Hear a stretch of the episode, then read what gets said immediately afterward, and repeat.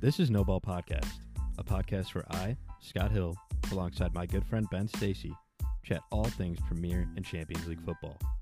While we may not be experts, we do certainly know ball. Hope you enjoy.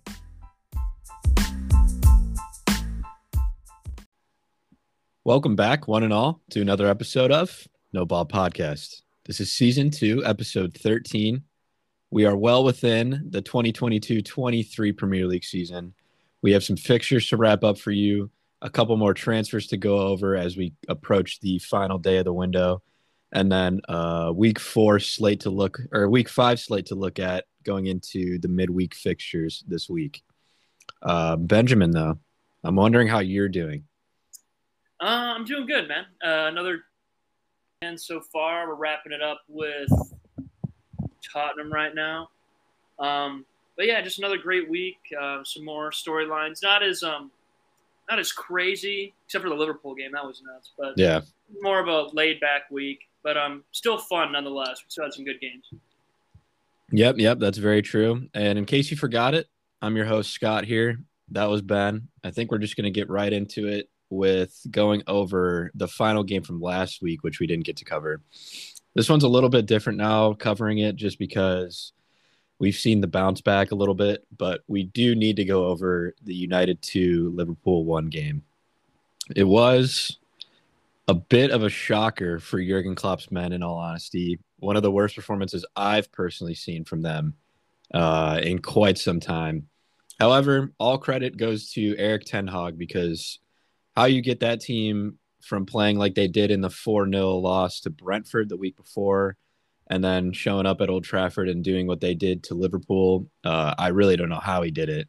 But what did you see in this game? Did you see anything that you think I missed out on or, or anybody is sort of looking past right now? Or, or what are you thinking?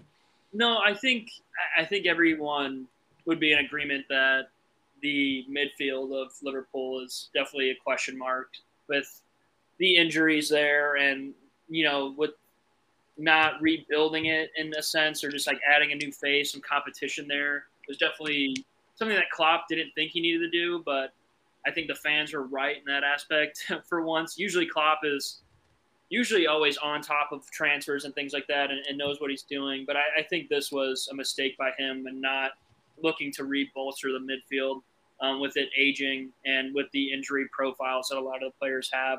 Right. Um, but I guess just in the game aspect, the like Liverpool like had major like possession and stuff like that, but I think just that whole atmosphere like of that game, like it was such a big game for United and like they like showed some actual like passion and some some edge to them and you know Liverpool I think just kind of a bit just slow off the gates and it, it was it was going to be a hard game I think regardless of form.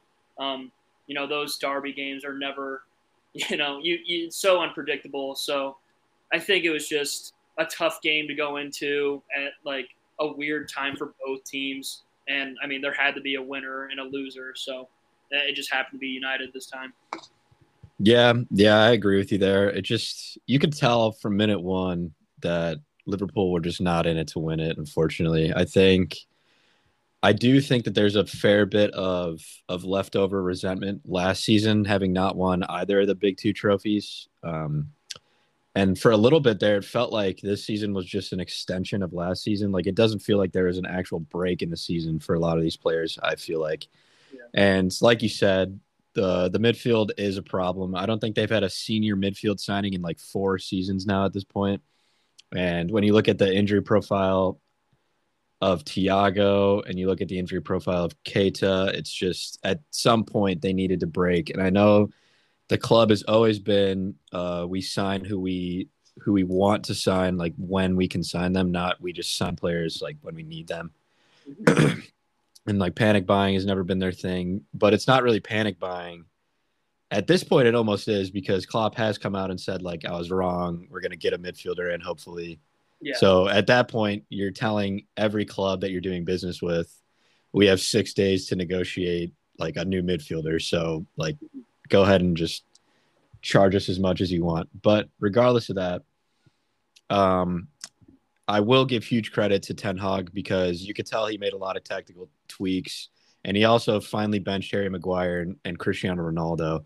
And I think those are probably, I think that might have been the single biggest reason, just like the culture shift a little bit.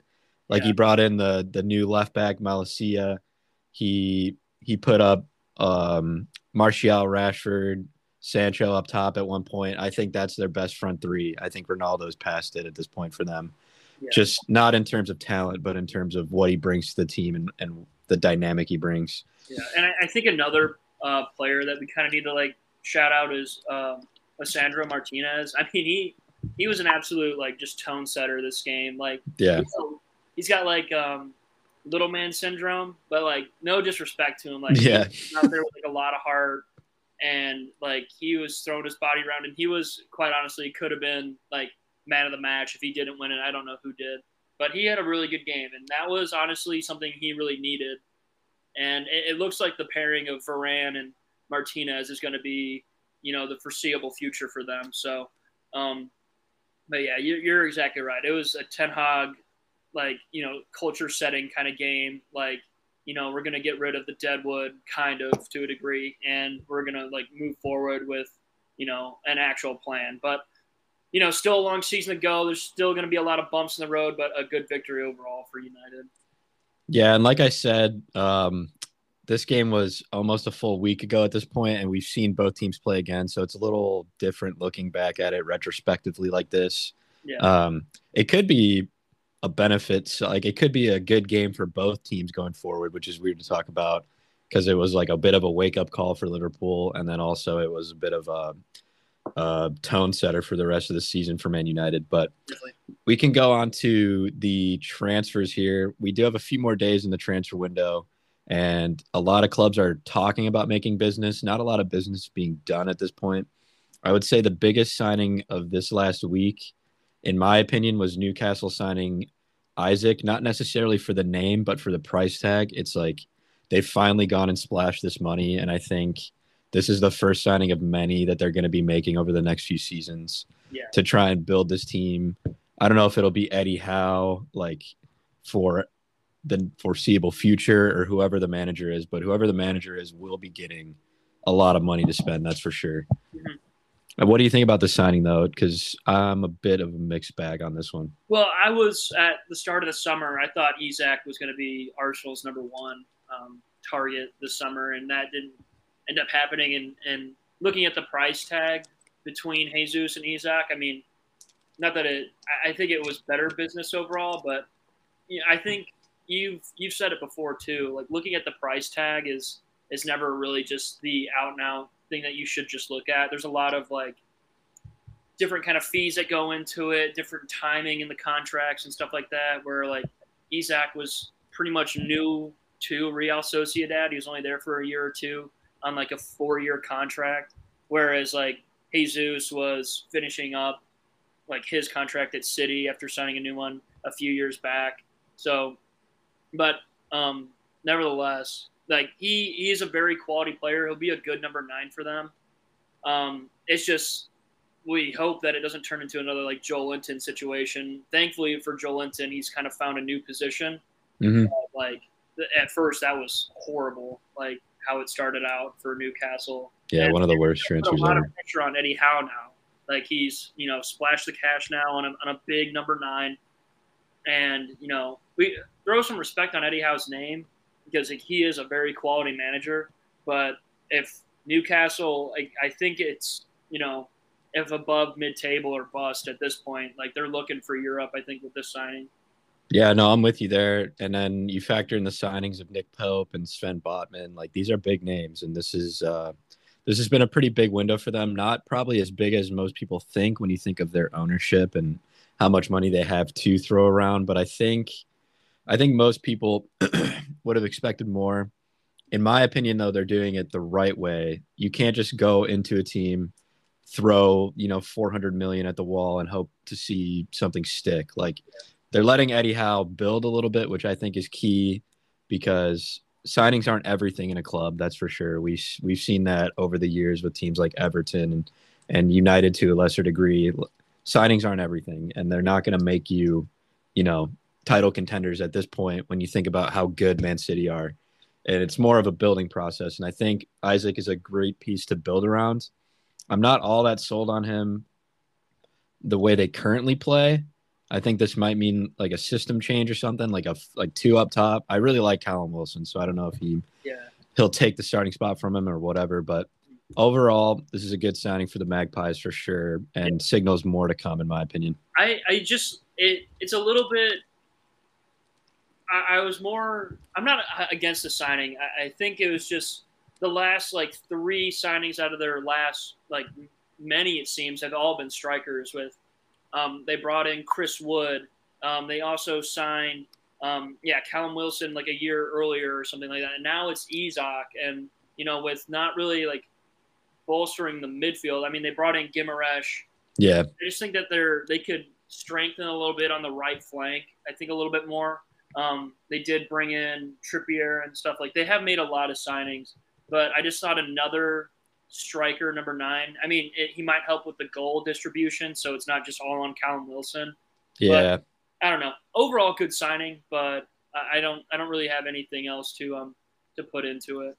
Yeah, retrospectively, Chris Wood is looking like a bit of a bad business. Not gonna lie, but yeah, uh, we'll move on from Newcastle. I think the next biggest deal that looks imminent at this point is going to be Antony to United. Um, the last time I slated United, they beat Liverpool. So I don't know if I want to slate this signing, but to me, the biggest ever fee for an Eredivisie player, and he's never scored above like eight goals. I want to say in the league, like he's not necessarily a goal scorer. He's obviously one of the silkiest ballers in the world right now. Um, a player most teams would love to have on their team. Just the creativity he brings, the flair. Uh, he plays footy for fun, which I love to see but a hundred million for him. I just, I mean, if he had the money, splash it for sure. Yeah. And Ten Hag has a boner for Eredivisie players for sure. and I mean, if he can get the most out of him, this would be a phenomenal signing because he's a transformational type attacker. Like, I wouldn't say necessarily at this point I see him as a generational talent, but yeah. someone who could easily become world class in the years to come. Mm-hmm. But at this point, a hundred million for him um, given everything, like I, it seems like they're going to be playing Rashford through the middle most of the season. Uh, Sancho outright. Uh, maybe Antony plays out left. I don't think his preferred position is out left. Um, yeah, what do you think? What do you think about the signing? Like, do you think he's a starter? Do you think? I mean, if you're splashing that kind of cash, does he have to start? You know? Yeah, I. You would have to think, wouldn't you? Um, I mean, there was question marks about Martial or um, well, yeah, Martial, but um, I meant Rashford more so. Like he, they had the links to PSG for some time. Um, just some interesting facts about Antony is that he didn't play the full season last year. He had some injury woes, but um, he has the same like goal to an assist ratio as like Sinisterra that just signed for Leeds um, not too long ago for, I mean, even a fraction of the price. Um, but there's always going to be a, a, a, prem tax. There's a, a, Brazilian tax, like quite honestly. Um, but he does bring a very like interesting dynamic, and he's very like creative on the ball. I, I think that he'll bring a flair, but just to keep constantly signing winger after winger after winger and like have miss after miss after miss it's hard for me to like believe that this guy is like going to be the answer for a hundred million yeah I just I, I, will believe it until I see it, but his quality is warranting of a move. I just don't know if it's worth this prize. Yeah, I think like we were just talking about, uh, Ajax did not want to sell. Antony wanted to leave, so it kind of put him in a weird spot. Yeah. And they just kept rejecting bid after bid. I bet I think it started at 60, which to me seems a little bit more reasonable. Really? Like like 60 is still a lot. It probably would have still been the record signing in the Eredivisie, but for a player of that potential, 60 is usually the minimum that you start with. And then I went up to 80 and I was like, ooh, I don't know. And then they rejected 80 and then it's 90. And then it's like 96 plus bonuses, whatever. Either way, when they splashed that sort of cash on Sancho a couple transfer windows back, I understood it more just because the quality of the German league's higher than the Eredivisie and he also was someone who had 20 and 20. Like that's almost unheard of. Like 20 yeah. goals, 20 assists, insane season. Antony hasn't had that type of season yet. he has that type of talent, but he hasn't had that type of season. And like you said, he's not all that different of a profile to what they already have. Usually, if you're splashing that kind of cash, you're bringing in a proven player with you know a season or two of world class ability under their belt. Yeah. That's going to add something to the team that you don't already have. Mm. And just to me, he doesn't necessarily do that. I'm not going to sit here and slate the signing and say it's bad just because of the price tag. Like, if you take away the price tag, Antony to United is a really good deal. Yeah. But when you do factor in the price tag, it makes me a little bit more, you know, iffy on it simply because now he has to produce this season and he has to start. And if he doesn't, you know, what did they spend that kind of money on him for this season when they could have probably brought him in next season for less? Yeah, bring him in, or just like sign other players and like more positions of like need. I mean, they did just sign Casemiro for around sixty, which really helps out the midfield. But that that midfield still, I'm not in love with it. I don't I don't love like the Eriksen pivot. I, it's just and not because of like his quality. I more more so because he's just been out of the game for a while and after joining Brentford, he looked decent, but I just don't know if he's at the same quality. And then I don't love their fullbacks. I mean, Malacia came in, but you know, day off. Um, Yeah, I'm not a huge fan of Diego Dalot. and then I don't know. I just think that they could have, you know, moved some pieces around a little bit more, brought in hopefully a little bit more leadership. But I don't know. I don't have the answers for United, and I don't think Ten Hag necessarily does either right now at this moment. But Yeah. I'd say Antony definitely brings in a dynamic that could could be successful. Yeah, definitely. I think that'll do it for that deal. Real quick, we can just run through Chelsea just because they're always in the news and they they're the team that seem like they are trying to make three or four or more signings, but just nothing's sticking. First off, a lot of talk about uh, Yang to Chelsea to be their nine. I mean, the nine position's cursed for Chelsea. I don't know if he would be that great for them, but then you throw in uh, the Fofana saga is still going on. Did I thought it was? I thought I saw a picture of him in like a Chelsea jersey from Fabrizio Romano or something. it's wrapping up. It might be happening pretty soon. Um, I think by the time that maybe this releases, he might be a, a Chelsea player. Yeah, and then you throw in Anthony or Anthony Gordon, which could be my least favorite signing of all time if it happens. But uh, we'll start with Aubameyang just because it seems realistic. I mean, he is a former Arsenal player for sure, and it's a little weird, but you know, for the price, Barca need to sell some players at least. I think. I think they're looking to sell like two or three more players by the end of the window. Yeah. And Aubameyang's definitely one that makes sense if they're going to keep Depay and Lewandowski and all that. He is still quality in the box. I don't. I think we've talked about this signing before. I'm not super sold on him being the answer for Chelsea, but I don't see any reason why he would flop as hard as Lukaku or as hard as uh, Timo Werner. Yeah, I think this is like a panic buy in the sense of like they just need something to stick. And Aubameyang's been proven, but the way he fell out at Arsenal, like, just doesn't sit well with me overall as like him as a player. I mean, and he's had like disciplinary issues and like Tuchel is like if he like needs him to like perform at his highest, like he's gonna have to just allow him to kind of like do what he's like comfortable with doing as like an older experienced player. Um, and I, I don't love it. Um, I love the Fofana deal. I think Yeah. I think just us as like a podcast and knowing the capability of Fofana from you know two years prior, like he was he was borderline like team of the season defender. Like he was he was that good two years ago, and then the injuries kind of hit. So it make that signing makes sense the most out of all of them. But Anthony Gordon, I mean, where where is this coming from, dude? Like Yeah. 70 million. Like he hasn't it, this isn't Wayne Rooney we're talking about here. Like 16 year old come on at Everton, Wayne Rooney. Like this is like Everton are at the lowest of lows right now. And this young guy has like put in some decent performances over a year and a half maybe. But like he's not like a world beater and I don't know what he does for this Chelsea side. I, I just that is the most outrageous price tag and like outrageous just rumor I've seen like all summer. I feel Yeah. Yeah, that one was a weird one, sort of out of left field. I mean, he's quality. He's a he's a good young English attacking winger. He's really direct. He's fast.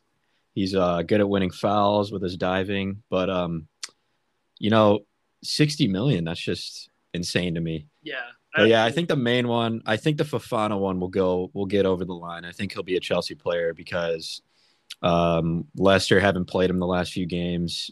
I think he's come out and said like he wants a he wants a new club. He wants a new Chelsea obviously want him. He fits the profile perfectly. I mean, he's really good in the back four, but I can imagine him being the type to step out and like basically be an, uh, an extra midfielder and, and be their like destroyer, and like he's also very great on the ball. Like I just I I love I love his tenacity and like the way he plays, and like I, I just think him next to an experienced like back three like Koulibaly and like Thiago like just makes that back line so much better.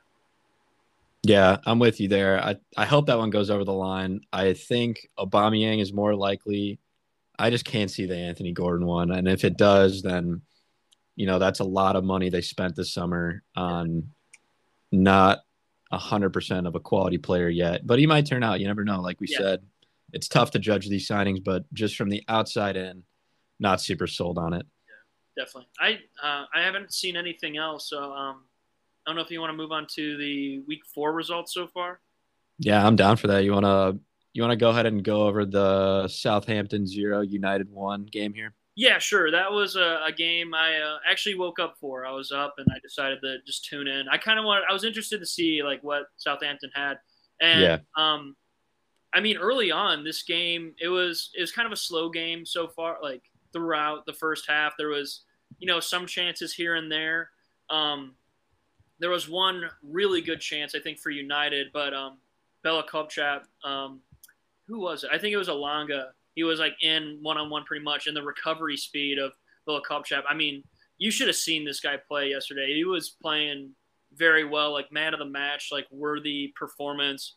He was like up on corners. He was winning every duel, and Yeah. just defensively, he was tracking back super well. Um, it looks like that this guy was exactly what Southampton needed coming into their back line, um, and I I think I was I was decently high on him. I was in, I was like um, encouraged by the signing, but I think this guy's a lot better than what we thought he was coming in.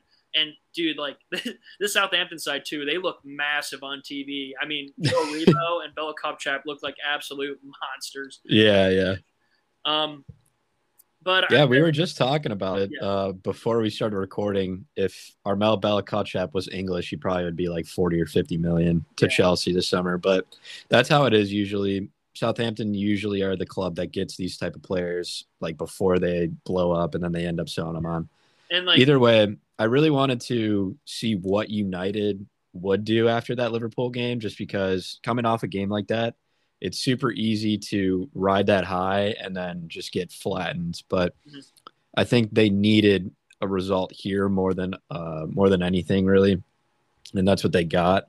Um, results matter more than anything. Mhm.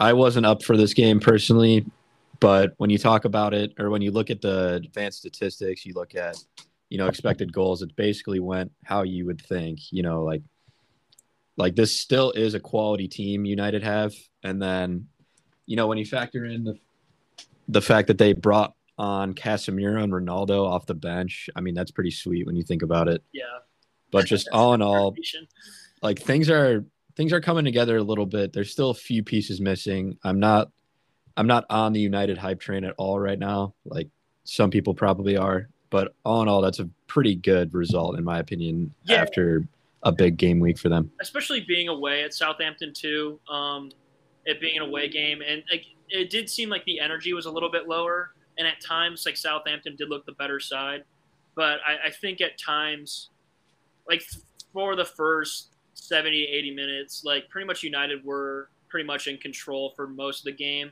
But um, that last 10 minutes, it was concerning. Like that, it, it was kind of like the home team started like really waking up and like got a lot of chances, and it was it was on the ropes for United for some time.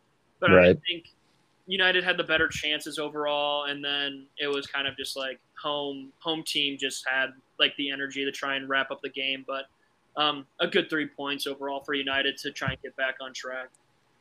Yeah, definitely. Um, just real quick, did you get your prediction right for that one? Did you? Uh, did you call no, that? I went. I had. Well, okay, I got the game right, but I had two one uh, United. So I, I think I had like I had an eighty percent or seventy percent hit this week. So on my predictions, but not the actual score lines.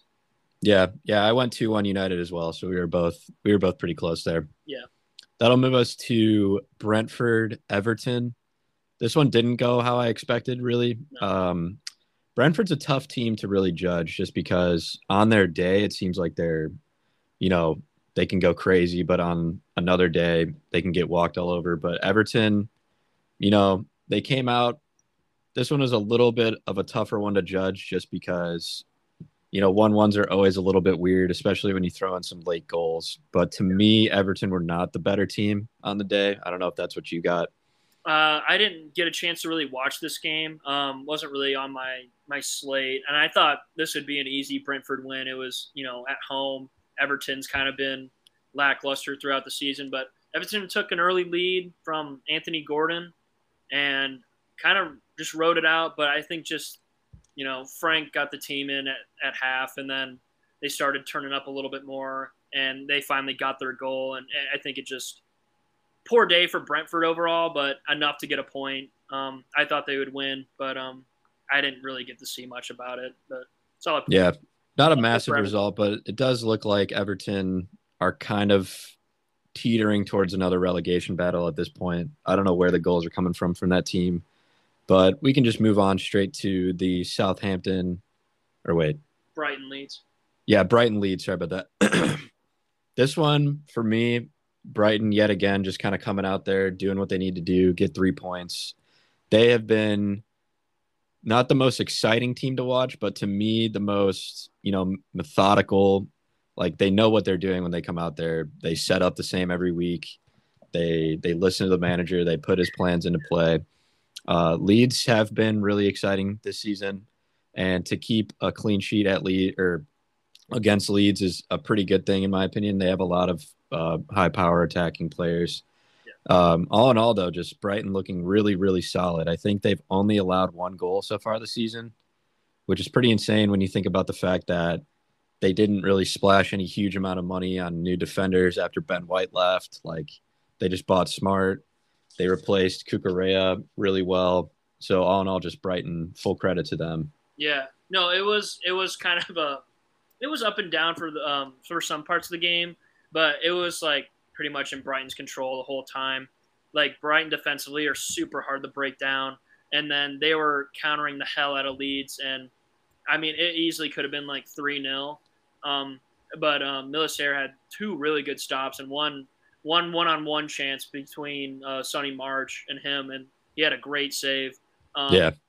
but no, still like Leeds, still like they keep fighting, and like you can see like kind of the fire in like um, Jesse Marsh's like eyes sometimes when, he, when he's like trying to get his team to like you know push on and keep like pushing. And they had they had a decent chance of drawing this game. They've had and like Rodrigo always gives them a chance. Um, they missed Bamford, I think this game. I think if they had Bamford, this game could have been a little bit different. But I mean, Graham Potter's got this team just running on all cylinders. Yeah. like, this team is going to be very hard to beat. I mean, any any big six side going to Brighton is going to have trouble, I think, and. And, you know, the, this Brighton side will be looking to, I think, push into Europe this year after even losing like two of, you could say, their best players. Um, Yeah. like this team is very good and will get results week in and week out. Yeah, I mean, just imagine if um, Brighton were the club that got bought out like Newcastle did, and and Graham Potter had money at his disposal like that. Like that would be insane. That man, one of the best managers in the league by far. definitely. I'll stand by that. Maybe, yeah, he could be top five. Quite honestly, he's that good. Like he, he could, he'd probably be five, but like just wow. Like there, there's not a whole lot of like at the disposal that he has. Like the quality, you'd say. Like Yeah. you'd say he has probably like bottom half quality, but Oh, he's got easily. performing at like top top seven potential. Yeah, like, plays. So yeah, no, kudos to them. Good win. yeah. Then we can get on to Chelsea two, Leicester one. This one was a, a bit of a crazy game, really. Leicester just continuing to struggle. Chelsea doing what they need to. They got Raheem Sterling off the mark. Uh, some drama in this game. Another red card for Chelsea this season. Uh, Conor Gallagher this time. I didn't actually see the foul. I had this game on, but I missed the red card. Did you see the red card? Was it? Yeah, warranted? I watched the highlights of this game. It wasn't like necessarily like a bad foul. The first yellow that he got was a bad foul, and then it was a break for Leicester. Um, not like minutes later, and like he had to bring him down, and it was like inside 30 minutes down to 10 men and I, I was just like i'm gonna i'm gonna throw some money down on this game. I think leicester would win but i i missed that one.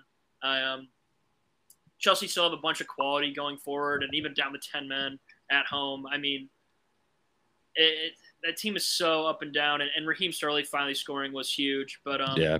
I, shame for conor gallagher. I know we had a lot of like high expectations for him.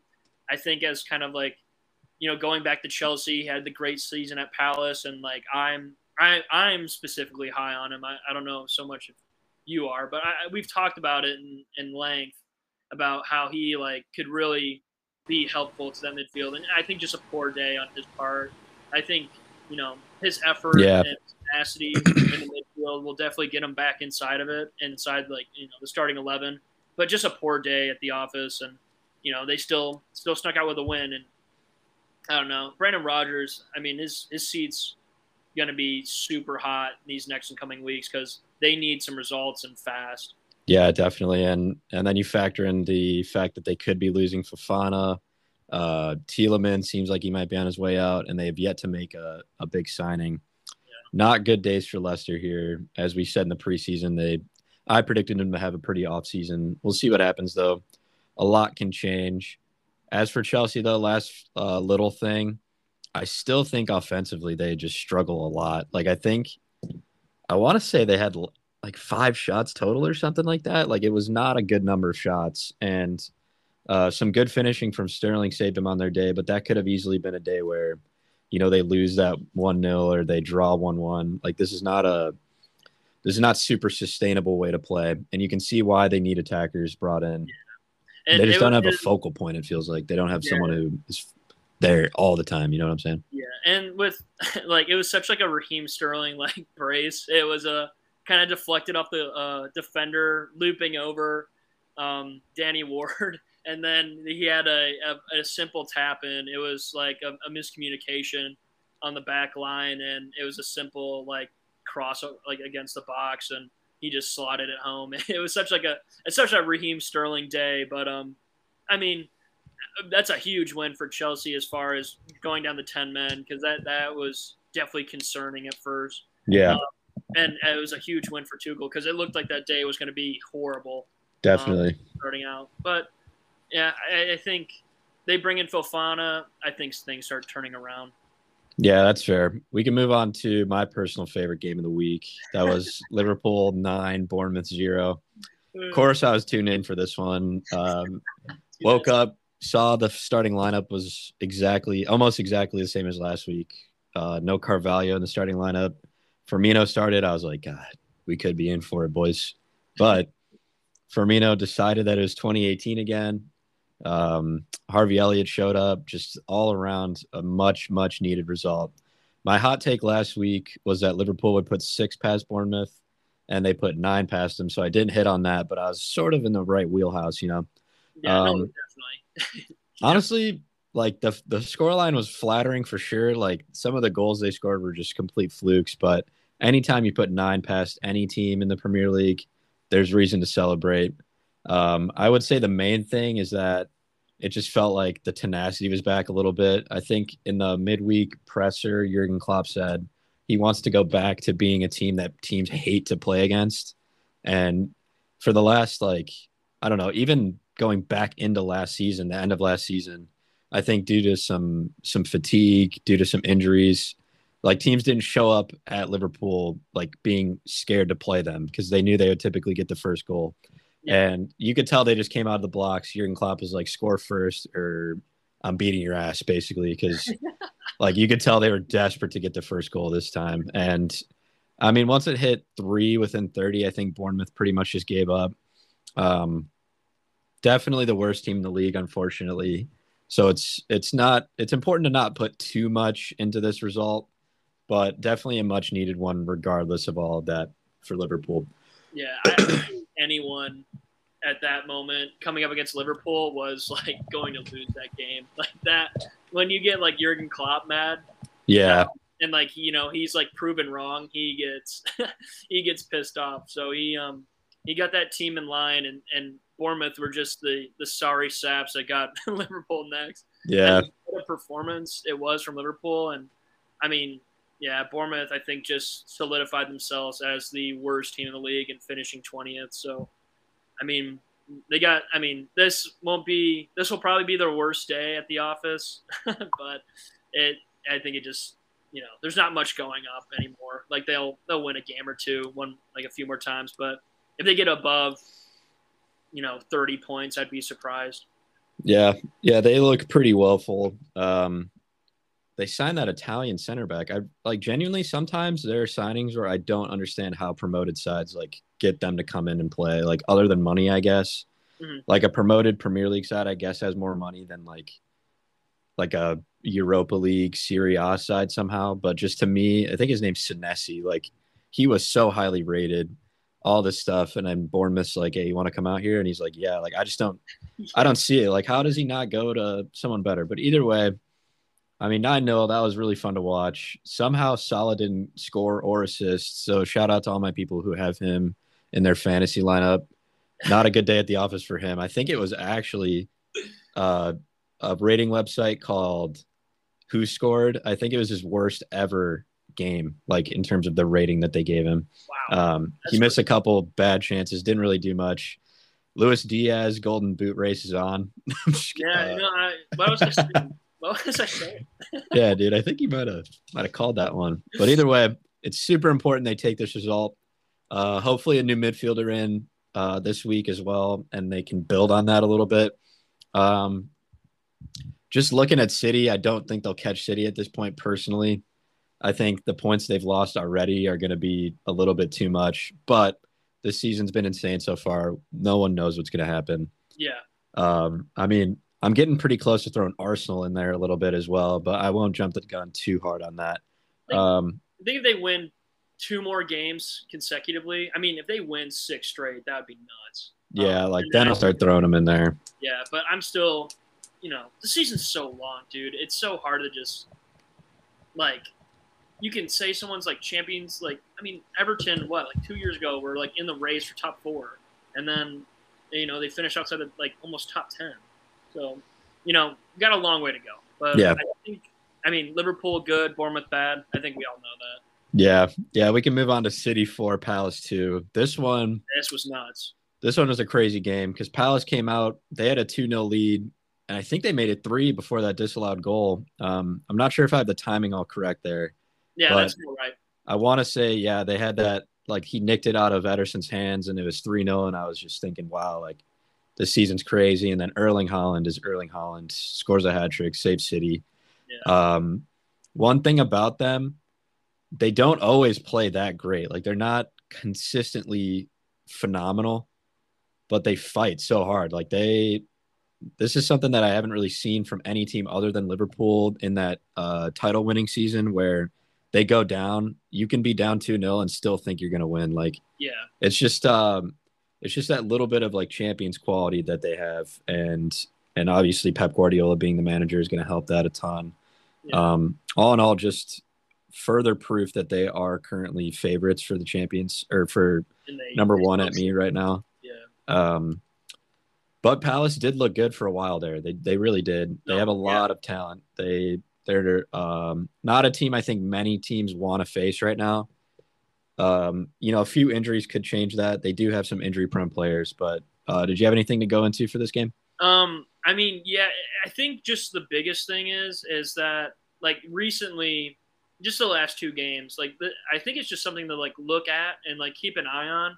But like, same thing with Liverpool too. Is just like they go down so early and so easily to like and like both goals were set pieces, like just simple like just marking, and I I know the first one was an own goal, but and like that was more so like just great ball placement, but Joachim Andersen was wide open. There was no one even by him when he scored Yeah. better, um, the second one, and I and he needs to be have some respect thrown on his name. Like he is, quite honestly, a just an absolute battler. Like that whole defense. I mean, Patrick Vieira needs to be just like deserves a round of applause for getting this team as like good as they are. I mean, they haven't gotten the results, sadly, but the, this team plays so well, um, just together and just as one. Uh, but I, yeah, again, it's it's he had him set up def- like defensively against um, like City, and you just can't do that for a full ninety minutes. It's just too hard, and he like he's he brought in two defenders like to kind of sit back, and then the next thing you know, they slot pass like two, and now he's got to bring on you know offensive players to try and get another goal, and it's too late. Yeah, just unbalanced at that point. Yeah, and so it was, you know, it, it's just it's so hard to to stop City from scoring. And Erling Haaland, I mean, the first of many hat tricks he's going to be scoring in the Premier League. He is just that good. He's a machine. He's around the best creator I've ever watched, and Kevin De Bruyne, and like it, it's just he's with the probably the best manager I've ever witnessed in Pep. I mean, it's just like a match made in heaven for him. Yeah, it's gonna be gonna be a really long season for whoever who has to play Palace, you know, week in and week out. yeah, Um, scary scenes for the rest of the Prem. Um, Yeah. Just a lot, a lot, a lot to talk about in uh, that game, but I think we covered it all pretty well there. yeah, no, I, I think just one last thing is that like this was I, I just like I get so concerned with the teams that go down so early because it just comes back later in the season just to bite them in the ass and like Yeah, see like Ake like played a like he plays like actually a pretty crucial role in that defense. And like you saw John Stones and Dias the other day, like they're just like they're just not marking the big bodies and and not like solidifying. Like there's just there is holes in these big big sides. And like as the season goes on, the smaller sides are going to see like those holes. Yeah, they're going to lose a game that they really need to win to get like the title race going. And it's going to be just absolute madness. So just something to keep an eye on with these big teams like liverpool and city like just going down too early because they think it's so easy to get back but there's going to be some games where they're just off completely. Yeah, yeah. That's fair. Or maybe they come against a team who gets up two 0 and doesn't sit back and and you know Yeah, grabs a third, going. a fourth. Like yeah I think we saw that a couple years back with Norwich. You remember that Norwich three City two game? Like yeah they got up two and then they went for the third, and that that puts the nail in the coffin. Definitely something to look out for. and like i mean just like even last week i mean like they got complacent and let newcastle just run all over them it, it's just just something to really just keep your eye on but I, i'm i'm good with that now Definitely, yeah. Uh, we can move on to Arsenal two, Fulham one. I think uh, we really we were talking about this game before it started, and we both were like, "This is not going to be an easy game for Arsenal," just because Mitrovic will probably get a goal, and we were spot on there. Um, not an easy game for Arsenal whatsoever. Fulham are, are a surprisingly tough opponent for most teams they've come up against this season, um, especially for a team who I thought would just be instantly back down. They have a lot of physicality, a lot of fight. João in the middle of the field has been uh, a sleeper summer signing. definitely Uh, Mitrovic seems like he's finally ready to take the Prem by storm. But Arsenal, once again, proving that they're not the same team they were the last few seasons. They they go down and then they come back. You don't really I can't really remember too many times that they actually did that the last few seasons. Like showed that much fight, that much tenacity. Uh, Gabriel redeemed himself there for the goal for the winner. Uh, what did you see in this game? Um, I, I didn't get the chance to watch it. Um, sadly, I had a, a little uh, little work, um, just a little work going on, so I had to leave. But um, I, I was I was happy to see that Arsenal like fought back, and it it just shows even more now that this is just not the same Arsenal team. Not to say that it won't happen again, but for, for them to like keep pushing on the whole game and just nothing like attempt after attempt after attempt just like you know fulham were playing very good defensively. And i mean we slated tim ream but like he's the captain of that side and he's like he's still just you know playing to the fullest potential that he has and he's playing pretty well. Yeah, and you know, Gabriel, like it, I wouldn't say it's necessarily like Gabriel's fault because you never play across your box, and so I think it was it was playing. I think Ben White sh- like shipped it across, but like he had three touches to try and get the ball out under his feet, and he still couldn't get it. And Mitrovic just overpowered him and got the ball off him. But you just see the fight in this side now, and Odegaard getting the goal, and then Gabby to just like you know finish off the game. It, it was just it was awesome to see, and it it just makes me like I'm finally like proud to be like an Arsenal fan. yeah. After so many years of just being like spineless, it overall just it was Arsenal domination, but the scoreline didn't really reflect that as far as like possession and and created chances, and that's exactly how Fulham are probably going to play against these bigger sides. They're just going to try and defend and then have Mitrovic just bully whoever's in the back line. Right, right. Yeah, definitely. Good scenes here at the Emirates. I mean, we were talking about it. A few more wins. You got to start throwing their name in, in and around, you know, a little bit of a race, which not many people would have called going into the season. But it's about sustainability. It's about consistency. Uh, 38 game season. So far, Arsenal have been perfect uh, in terms of wins. They've got all the wins they can and they've shown they can win in a lot of different ways. You know, comeback wins. They've dominated teams. They played on the back foot at times. So all things that are good signs for the future for them. Definitely. I think that'll do for that game. We can move on to the Sunday slate uh, that just finished up here. I think, yeah, the the Spurs game just finished up. Yeah, two nil Spurs. We can talk about Villa West Ham, two teams really, really struggling for form. Both needed a result super bad. West Ham ended up being the one to get the result, winning 1 0. Uh, late winner, but genuinely both teams just look off off of it right now. Oh, Villa, yeah. Steven Gerrard got to be in and around the shots for first manager sacked if they keep up these performances. Um, West Ham, I think they're linked to that Paqueta guy. Really good signing if they get that through the door they've made some good business this summer. I think with West Ham, it's more of just a case of, you know, getting these people bedded in, getting some consistency, some form. They'll be back to top half form, in my opinion, pretty soon. Yeah. With Villa, though, there's some systematic things I really worry about. I don't think the system that they play fits the team at all very well. I don't think Steven Gerrard knows his best 11. Um, I think all the signings they brought in maybe weren't made with the most you know forward thinking type mindset you know how can we fit these guys into the team? Maybe it was more of a just we need quality all across the pitch so let's bring these dudes in. Yeah. Obviously diego carlos massive massive loss for them. He was probably meant to be their anchor you know that dude in the back line. He's not going to be there for a long long time right? His injury is pretty bad. Yeah i think um, it was achilles tear so it's either either it was either knee or achilles which is just six months minimum yeah, so not good scenes for Villa there. Um, I'm not super confident that they'll turn it around either anytime soon. No, I think they.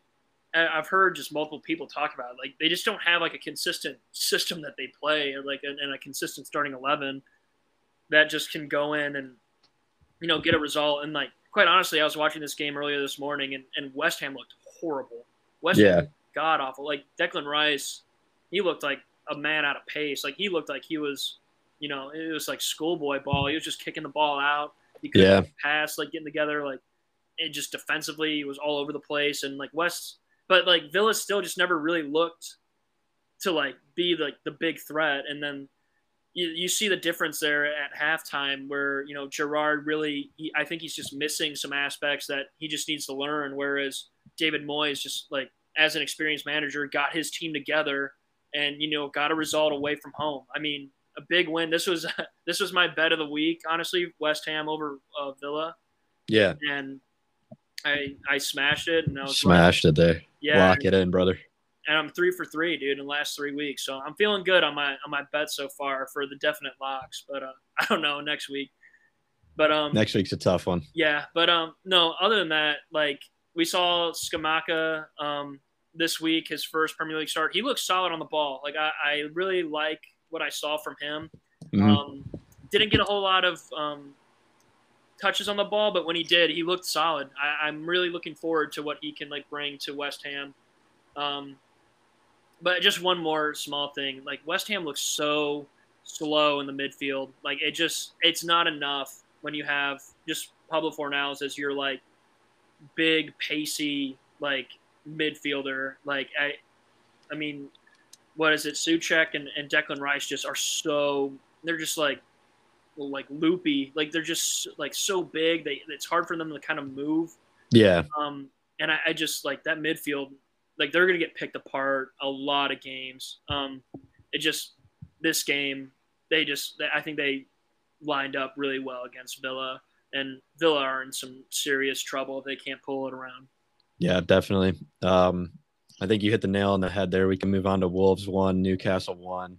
Um, all in all, just pretty much expected, I would say. Wolves, you know what they're going to do when they line up against you. You know it's not going to be easy to score on them.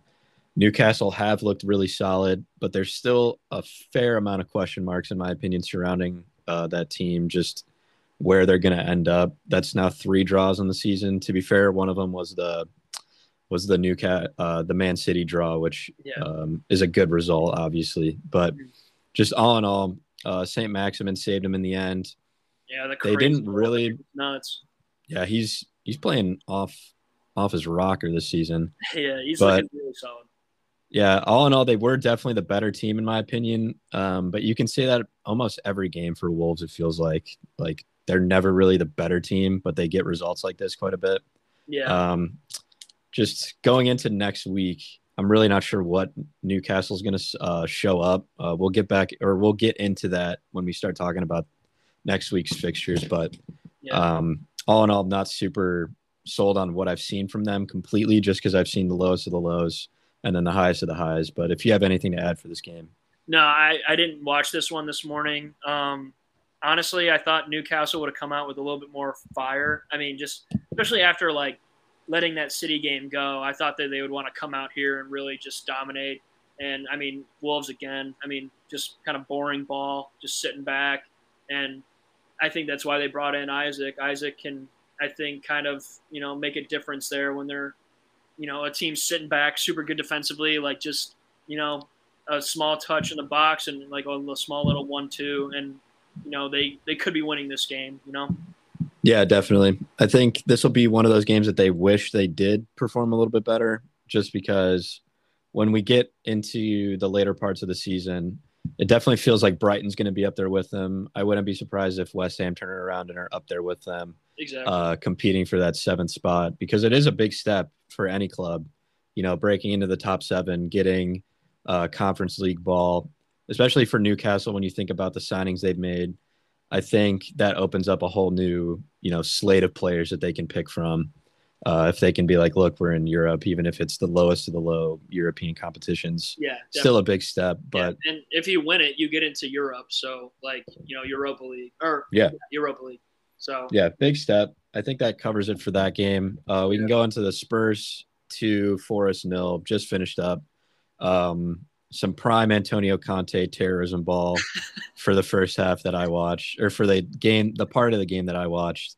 I didn't see Harry Kane's second goal, but I mean, just sometimes they they look so rancid. But it looks like they they um they turn it around. They did get the penalty call, so expected goals is going to look a little bit better for them. yeah, But halftime, I mean, Forest were, I wouldn't say they were a lot better, but they were the better team, in my opinion, the first half. And Spurs, I don't know. That's just how Conte plays. And he's going to get results like this against the smaller teams every time, basically. Yeah. It's, but it's when they come up against the bigger guys, it's going to be tougher. Yeah, it's just like you'll watch the game and you're like, this team was like so much better. And because like when you see a team have a ball and have all those shots, like that team looks better.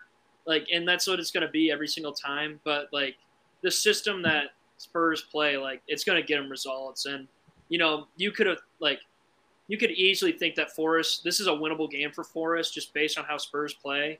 But like to have a clean sheet after giving up like 20 some odd shots against Forest, like it looks horrible statistically, but that's a clean sheet and a win, like, you know, away from home, which are hard to come by like these days. So, Yeah. like, you know, hats off to Spurs, but, you know, for the next, you know, year and a half when he's there until he, you know, finally capitulates this side, Yeah.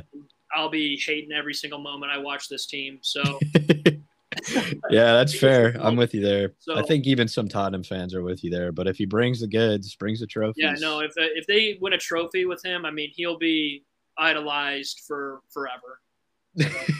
yeah, dude. Let's just uh, not hope for that, I guess. Yeah, let's not. Um, we can move into our hot takes. I already mentioned mine from last week. Um, we'll just cover our last week's hot takes, then we'll go into week five, talk about those games, and then we'll go into our week five hot takes. But last week, I said Liverpool are going to put six past Bournemouth and Palace are going to beat City. I was right on one of them. Yeah. Uh, Liverpool, I got I hit on that one. I just had a feeling. I don't know why. But then uh, I was wrong in the Palace. They did lose that, but I don't know, man. If that that was that close. third goal didn't get disallowed, I don't know. Yeah, I was I was a little like suspicious on that one. I was surprised. I was surprised that it like was called back, but at the same time, I was like, he kind of just like he saw him right there the whole time. Like he he should have known better. But then again, it's like just based on the rules and stuff, it easily could have been three 0 Like if it was a different ref. Yeah, Um, no, I, I think overall, like you know, that's awesome. I mean, you can consider that a hit. Putting past like six, nonetheless, is like super hard. But nine, I mean, right, who could predict that? right, right. I was. What, what were your hot takes again? mine were Spurs were going to drop points, which um, did not happen.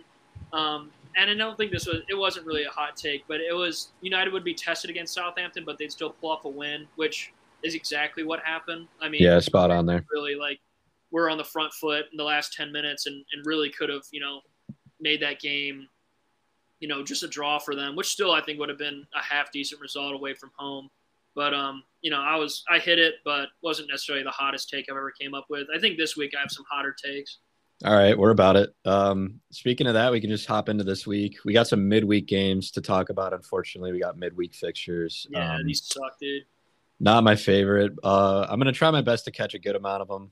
Uh, we can go straight into Palace Brentford. This one to me just has draw written all over it. I think. Uh, I honestly kind of want to watch this game. I, I like both these teams. I think they're both entertaining. Uh, one I'm definitely looking out for. What do you see here? I see a two-two. yeah i think this is the game game of the day i don't i don't know i, I don't really do a game of the week i do like I like games during the day because like this is the one that you should probably have on. This game should be very good. You got two bullyish teams going up against one another. Palace are quite honestly like they're in the form like they're in the form of their lives, but they're just not getting the results that they need. I expect the Palace win here. Honestly, I think Palace, you know, show their quality. I think they have more quality than Brentford, and I think it's a 2 0 win for Palace, quite honestly. I mean, they're at home. Brentford have kind of looked lackluster, but then again, Brentford could come in this game and, you know, just absolutely dominate, but I just don't see it that way. Yeah, yeah, that's fair. That's a good shout. Uh, moving on to Fulham, Brighton. To me, this is just another one where Brighton are going to show up and do their thing. I think uh, Fulham might make it a little tougher. I think, uh, honestly, just Mitrovic feels like he'll score like a scrappy goal in basically every game, and that's obviously not going to happen. But I'm calling uh, Fulham one, Brighton two. I think Brighton get the result. Okay, I, I'm right with you there. I just got a different scoreline. I got Brighton 1, Fulham nil. I think Brighton are just going to rack up all these 1 0 victories over these like smaller sides, I guess you'd say. Yeah. But like it just, I don't know. I, I'm not in like, I'm not in love with like predicting that because it again, dude, you're exactly right. Like Mitrovic, anytime he's on the pitch, like they're he's gonna have one moment and it, he might just slot it home. He's that good. Yeah, um, And I and he's in that kind of form too. I was underestimating Mitrovic coming in. I mean, I've just seen him two years in the Prem already, and he's just never really proven anything. But he has just proven me completely wrong. I mean, he's already slotted what four so far this season. I mean, Yeah, he could just be a little bit of a late bloomer. true, true, yeah, no, true, and like, I mean, could be like a half season, like one or two. I mean, he could hit a stint where he's not scoring, but as of right now, it's hard to bet against him. But I am. Teemu Pukki vibes right now. We got uh we got Southampton Chelsea here. I think Chelsea will get the win. I think it'll be 2-0. Um I have liked moments of what I've seen from Southampton this season. I think the Lavia guy, the new center mid they signed is oh yeah, super he's, good. he's look solid. Yeah, The Aribo signing seems like it'll turn out pretty well. Gives him some goals from midfield. Um Just I just think Chelsea will will win this game. I don't think they'll necessarily dominate, but they'll get the result. Mm-hmm. Here's my uh, first hot take of the week, dude. I got Chelsea dropping points away um, to Southampton, the Saints. I just watching watching them. What was it yesterday? I, I when they played United, like they they have moments where they look super solid and like their back line. I know it still has some question marks, but Chelsea has also kind of been, you know, not looking on like you know on pace right now. Um, I think Southampton, you know, it being a home game, I think they can get a draw. I think it'll be two two. All right, yeah, we're about that. I like that just because Southampton just do have those players that feel like they can pop up and and get you a goal like whenever. Like like that Joe Aribo goal he scored uh, a couple games back where he was just dancing in the box for too long, like yeah. around all those players. He might do something like that again, make them look silly. Mm-hmm. Uh, I like that take though. We can say we can move on to Leeds Everton. Um, I got Leeds three, Everton nil. I don't think this is a hot take at this point. Um, yeah, I just like what I've seen from Leeds a lot and I haven't liked what I've seen from Everton. I think at home, Leeds are just gonna are gonna dominate more or less. They're gonna get an early goal. Um, I don't think Everton are gonna find a way back in it. I just don't see who scores on Everton right now. Yeah. Um, I think Calvert Lewin will be back in a couple weeks, which will help them a lot. Obviously, you know their best player being back is going to help them, but I think Leeds comfortably three 0 All right, I'm not I, I'm not with you there. I do like where Leeds are at. Um, I just I don't know if Bamford doesn't play. I'm trying to see. I mean, Rodrigo's been on fire too. Maybe I'm maybe I'm underestimating Leeds, but I got them drawing at home. I think it's just I don't know. Everton have been back and forth. Not necessarily Leeds have been back and forth, but I don't know. Just some players on Everton I still believe in a little bit. So I think it'd be a draw, one-one. All right, I see where you're coming from there. Honestly, not. I don't know. Is three 0 a hot take in your opinion? I don't think so. I mean, like, because I think Chelsea had an off day when they lost 3 0. And, you know, that happens to teams sometimes.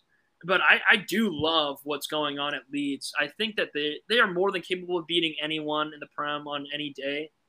It's just like they're so young and like the expectations weren't very high. So like they have they're they're they have nothing to lose, but at the same time like they're just a lot of their like big players are under 24 and have yeah. zero like you know prem experience you know with yeah that is fair i think he just is 24 and then you have tyler adams like two two of your central midfielders just super young whereas like this everton team has been playing in the prem for you know years bless you yeah no i'm definitely with you I, I see where you're coming from i just see i don't know why i'm i'm envisioning a leeds domination here yeah no hey i can I we'll get behind it. Yeah, right with you. I, I just I just see it a little different. All right, we got Arsenal versus Villa to start us off on Wednesday. I I have a 2-0 win for Arsenal, but honestly, the more I think about it, the more I'm thinking this could get ugly to be honest. Yeah. Um I don't really see Villa bouncing back on this game. They're they're gonna have a bounce back game eventually just because of their quality. But the way Arsenal have been setting up, they've been super solid. They've a good structure you know, with Ben White uh, floating like right back, weird back three kind of role, and then Zinchenko joining the midfield. I don't see any reason why they would change up their system midweek. Uh, we might see, you know, a little bit of rotation here this this game week, just because um, we got Europe starting pretty soon here, a lot of European games. But I just see Arsenal comfortable win. I think two 0 uh, I'm right with you, dude. I think this could be borderline Arsenal domination. I hate where Villa's at right now, and I think that with just the all the question marks right now, like surrounding around Villa and Arsenal, just you know firing it on cylinders. Like I still think Villa can grab a goal, but I have three one right now. I just think it's going to be, you know, it's at the Emirates. It's just going to be a bad day for them. Right. Yeah, that's a good shout. We can go on to Bournemouth one, Wolves two. Uh, pretty sleeper game. I'm gonna go with two one to Wolves. Uh, Bournemouth obviously coming off that nine 0 It's gonna be interesting to see how they respond. I don't think they're gonna get a result here against Wolves, though. I think it'll be two one. I think that this is going to be a super boring game, and I think no one's going to score. I have a draw. I mean, a nil nil draw, huh? I I like I'm starting to like see a pattern that like generally the home team usually gets a result. Um, as like I don't know, I've just been doing more research on like football betting and stuff, and like it's just I, I like just I try not to look at the game that way as just like Yeah. politically, but like I don't know, Bournemouth are horrible, but I don't love what Wolves necessarily have at the moment. But this could easily be also just like Wolves domination. Like I really like their midfield now with Matheus Nunes Yeah. like you know Raul Jimenez like seems to be kind of getting his like pace back and looking solid. But I could see this game just being super boring. Two defensive sides just like just duking it out for who can see who can get the less shots on goal or whatever. Yeah, right. yeah. Uh, yeah, boring one for sure. What was you said nil nil? Yeah. All right. That's one to look out for. Honestly, I feel like nil nil would be a good bet almost. Like I feel like that's not a super common scoreline. But either way, we got City versus Forest. This one I spent a good amount of time thinking about because I don't know, just the way Forest set up, the way they play, I feel like they're almost a decent matchup for City. But the more I thought about it, the more I realized City's going to win. Um, I have City four. I think Forest will get a goal though, so I have Yeah. City four, Forest one. I have I have pretty much the same exact thing. I have five one City. I don't Have You got uh. I just think it's gonna be just a bloodbath. So oh yeah five one. All right, sorry, my mom was calling me. Um, we got West Ham Spurs up next. I think this would be my hottest take of the week. I think West Ham win here. I think it's two one. wow. I think at home, I think this is the game where they kind of bounce back onto form. Um, Okay. I think just the quality they have. You were slating Declan Rice a little bit earlier. I still think he's one of the better Oh, center no. mids in he, he definitely is. He just had Yeah. a horrible start to like just bad form. Yeah, I think he just had a really bad first half. He did turn it up in the second half, but he And I just just I think this is the type of game where Conte isn't necessarily the best equipped for it because West Ham don't really want the ball that much. Like yeah, like Spurs will be trying to give them possession, but I feel like I feel like the way that West Ham play, it's almost going to be like Spurs are going to have to be the ball dominant side. yeah, And from what I've seen from them this season, that's not when they're necessarily the best. Like Yeah. They like when teams are countering counterattacking them just because they can counter back. yeah. But uh, I just see this as an opportunity for West Ham to bounce back and Spurs to slip up just a little bit. So I got two one. I haven't had any reason to think Spurs wouldn't win this game, and I've thought of all the reasons why West Ham would lose this game. So um, I know West Ham are at home; they finally got their first win, but they still just like that first half performance is not going to be it for me. Like when you're going up against Spurs, you know. So I got three one Spurs. I think it's to be. I don't think it's gonna like. I think it'll be close. Like the game will be close, like played, but I don't think the goal, like the score line, will reflect that. I think it'll be three one. All right, right on. Uh, we got Newcastle versus Liverpool. This is one to watch out for for sure. I think this one could get crazy. Um, it's tough to say though because it depends on what Newcastle shows up, and it depends even more on which Liverpool team shows up. If they take that nine 0 this week and and bring it forward, and and they actually are a little bit reinvigorated, um, I think they'll get the win. I have a three two win to Liverpool. I think it'll be an insane game. Wow. And then my hot take is that um, Darwin Nunez hat trick on his first week back after red card ban. what a crazy! That would be a madness. First. I think I don't know. I just feel like he's the type of dude. He knows what he did was stupid, and I think Klopp probably had a talk with him. And I think he's just going to come back with some with some passion. absolute fire. Yeah, Yeah, I don't um, think Firmino starts in this game. I think he's got a lot of minutes under his legs for for someone his age, and I think I think Nunez just gets straight up thrown back into it against No, one of the better informed teams in the league. that would be sick. No, that that'd be a madness. But this is also my hot take of the week, and um, I'm sorry to say, man, but it's on the opposite end. I think Newcastle get a win here. I know going to Anfield is never easy, but uh, I mean that midfield. I honestly like right now. If I had to choose between Liverpool starting midfield and Newcastle starting midfield, I'd, I think I'd I'd slide Newcastle midfield just based on form as of late. Yeah, no, I get it. I like I think that Newcastle, like the form they're in, is just mad, and I I love what they're doing. I love what Eddie Howe's doing, and I, I think just an upset alert is is on the cards for this uh this next week. So, um, I don't think I'd, I'm not putting any money towards this game. I'm going to stay far away from this as possible. Yeah, this one's a tough one to call for sure. Um, I I just like what Newcastle's doing right now. So that it's just you know what what's a hot take without it being a little controversial, right? So yeah, that's fair. Um, Two one Newcastle. One of those games that could easily go either way. Um, I will say I don't think Newcastle are the team to break Virgil Van Dijk's record of never losing at Anfield in the Premier League. Yeah. Um, I will say this game does scare me a little bit, like you said, for the midfield. Um, did not play today. I don't know if you saw that. I don't know why he didn't. I don't know if he's injured or what. But if he's injured, I'm taking Liverpool's midfield. But if he's not, I'm taking Newcastle's midfield. Yeah. That's how I see it. Um, we can move on to our final game here. We got Leicester versus United. I think two teams that would really, really love a result from this game just to solidify things. Um, tough to call for me. I think United win this one though, two one. What do you think? Um, I, I think. I mean, I I'm going with a draw. I just think that it's going to be a really like it'll be an interesting game, but I just think that Leicester will still not get the results they need. But a draw at home, I mean, not that it's a great result, but against United, I mean, the name always sounds good when you get a draw against them, right? So I just, I don't know. I don't love this game. I don't hate this game. I just, I, I, I personally just didn't care about this game. I don't, I don't like where Leicester's at. I don't like where United's at. But, you know, if they still have Fofana in the starting lineup, which I doubt they will. But I don't know. I just, I didn't really know where to go with this game, so I said one. Yeah. Usually, like if I don't know what the hell to do with it, one-one draw is usually the answer.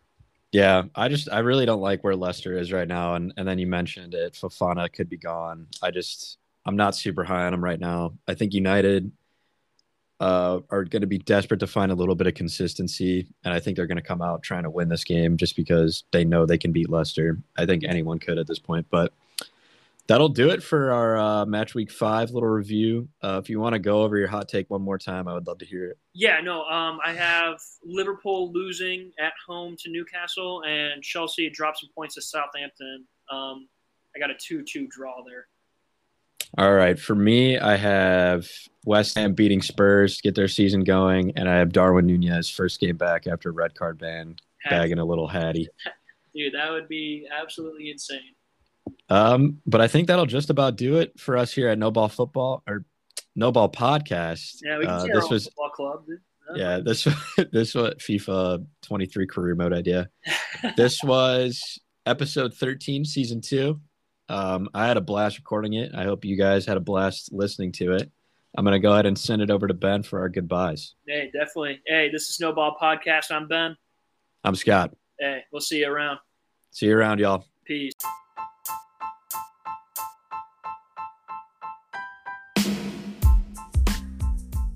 Thank you for tuning in to another episode of No Ball Podcast. Ben and I would like to thank you for your support and invite you to follow us on Twitter and TikTok at No Ball Pod to give us feedback and send in suggestions. Catch you around.